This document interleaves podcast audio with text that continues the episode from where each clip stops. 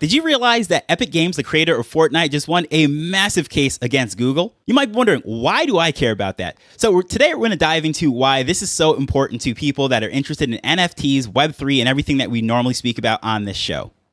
Hello, I'm Taj, digitally known as Tropic Vibes, the host of Nifty Business, where we highlight NFTs and explore Web 3.0 as we move from pure speculation to creating real world value.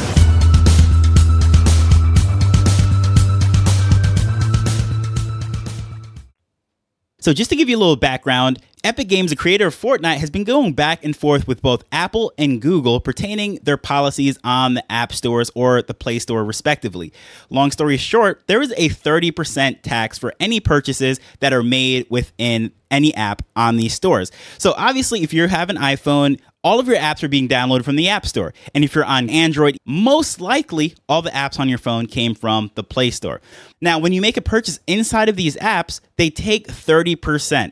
They process everything through their payment methods, and there's really no other option. So, what happened was a lot of apps started to fight against this. The first one that I know about was when Spotify started to say that, you know what, we're not making money, we're not profitable, so giving 30% off the top to these stores, it just makes no sense whatsoever. So you could not renew your subscription or sign up for paid Spotify from the App Store. You'd have to go to the website, spotify.com, sign up for it, and so forth. Well, a lot of other companies started to fall in line because why do they have to give up 30% of their revenue right off the top to these app stores? It's just not fair. At least that's what their argument was. So, in the case of Fortnite, or Epic Games, I should say, the creator of Fortnite, what they decided to do was circumvent that payment platform within the App Store and sent users to a secondary payment option that they were able to control. And of course, you can get a lot cheaper payment processing, especially when you're a company of that scale. So, a small company can get 3% processing, 2% processing,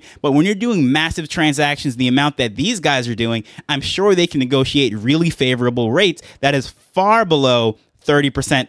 Of course, this made Apple and Google upset, so what did they do? They kicked off Epic Games. Fortnite was no longer in the App Store, so they went to court. Epic Games' argument was that they have a monopoly and this is not fair because basically they have no other choice but to give up 30%. And it's like extortion. It's like the mob, dealing with the mob, and you're doing business in their town, and no matter what, you have to pay them, even though they're technically not doing any work to give the customers any kind of benefit or anything of that nature. So, of course, this went to court. Now, it's interesting how this ended up playing out.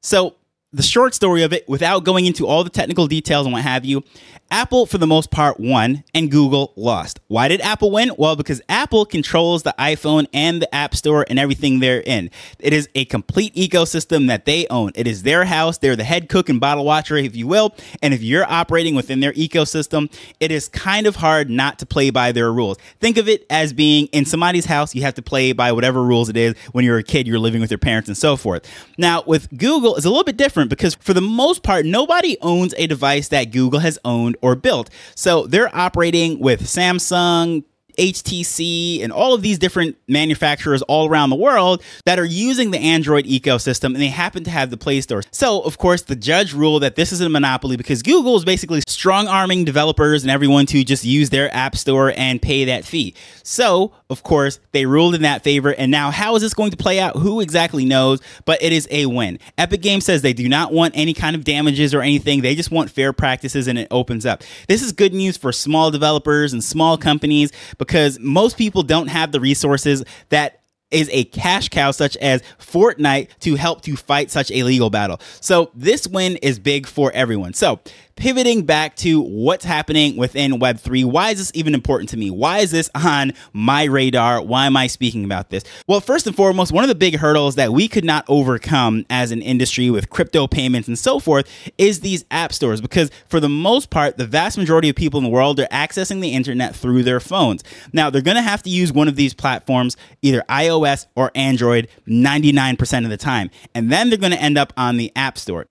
Now, these stores have that monopoly. Of course, as I just said, 30% off the top. The only exception is if it's a recurring payment, then it's 15% after the first year of payments, right? So if it's a monthly subscription, 30% upfront for the first year, then after that, it's 15% per month each of those. But if a one time payment is made, with the exception of physical goods, then you have to pay 30%. And that is a lot, right? So some of these companies might be operating on much smaller margins than 30%, but they're giving 30% off the top. Or in many cases, Spotify is not even profitable. And a lot of these companies are not profitable, especially these tech startups. So giving 30% revenue off the top is just really crazy. However, it's not even an option for a Web3 gaming company or a Web3 app that wants to accept crypto as payment. Why? Because they're locked out of the system. They do not want to let these types of apps on simply because they cannot collect that 30%. So, for example, if I wanted to buy some Fortnite skins or if I wanted to buy a particular game and I wanted to pay in ETH, Bitcoin, Solana, whatever it might be, I couldn't do it. Why? Because it is not allowed on the App Store. Now, this is something that we were thinking about was getting really exciting because Apple said some favorable things about NFTs. So we're like, okay, NFTs are coming to the App Store. Now, this has been a couple years and this has not played out as yet. And I want to think that the logistics of the payment processing is the main reason why they haven't embraced it. As long as Apple can figure out how to make money off of it, I'm sure they're going to embrace it.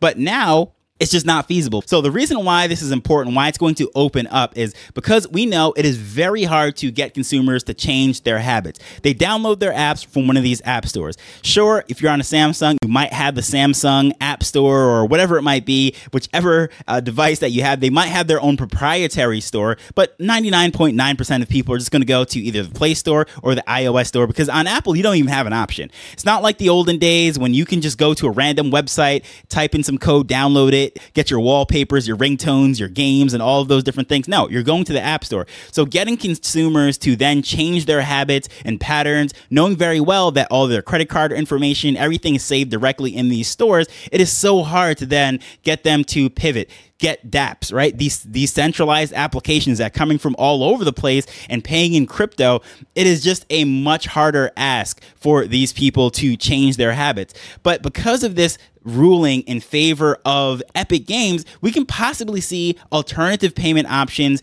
and different options within the app stores opening up. I can't speak for Apple. I don't know exactly what's going on there because, as I said, that is a walled garden. They, for the most part, won that. However, to save graces, they're trying to say, no, we're for small businesses. And I think that's really more so to appeal to uh, the developers. They don't want them to jump ship and go over to uh, a- the Android store or uh, stop developing for uh, iOS or whatever it might be. But at the end of the day, I think it's all talk because the vast majority of phones in the US are iPhones. And as we know, that is the biggest market as far as consumers, spending power, and so forth. So they can do the dance and say all these nice things, just like what they do with uh, privacy control and all of that. But at the end of the day, we know that Apple is printing cash. They should give some tips to the governments around the world because they are making massive amounts of money. It is by far the most profitable company in the world. And I was listening to the T Boy podcast, uh, Financial News, and a shocking statistic came out is that Apple, as we know, the most profitable company in the world. However,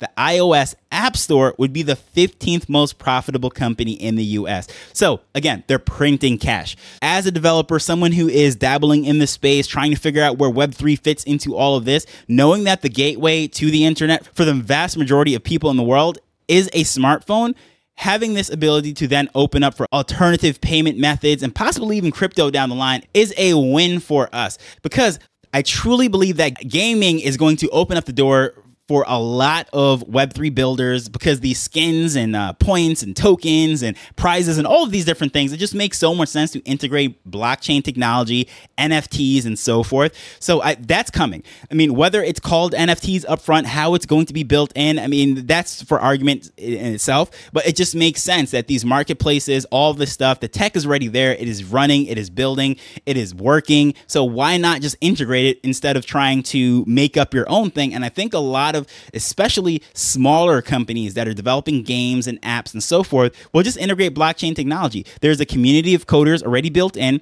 And now, if you can get onto the app stores and you can accept crypto and all these different things, I think it just opens up the door so much for technology to go forward. And I'm excited to see what happens here. So, regardless of how this plays out, I know these are some crazy times. We're all trying to figure this out. We're building, we're uh, making stuff up, and uh, just trying to do different things and innovate and so forth. But at the end of the day, the number one person that really has to be taken care of is the consumer. And if the consumer has an easy option for payment, easy option for getting these apps and so forth, well, then there is hope for Web3 adoption being sped up. So, this is a huge win on the surface. It just might seem like, well, Fortnite, Epic Games, app stores, like what does this have to do with Web3 NFTs and all this stuff that I normally speak about? But that is a huge, huge win for everyone within this circle. So, love to hear your thoughts on this.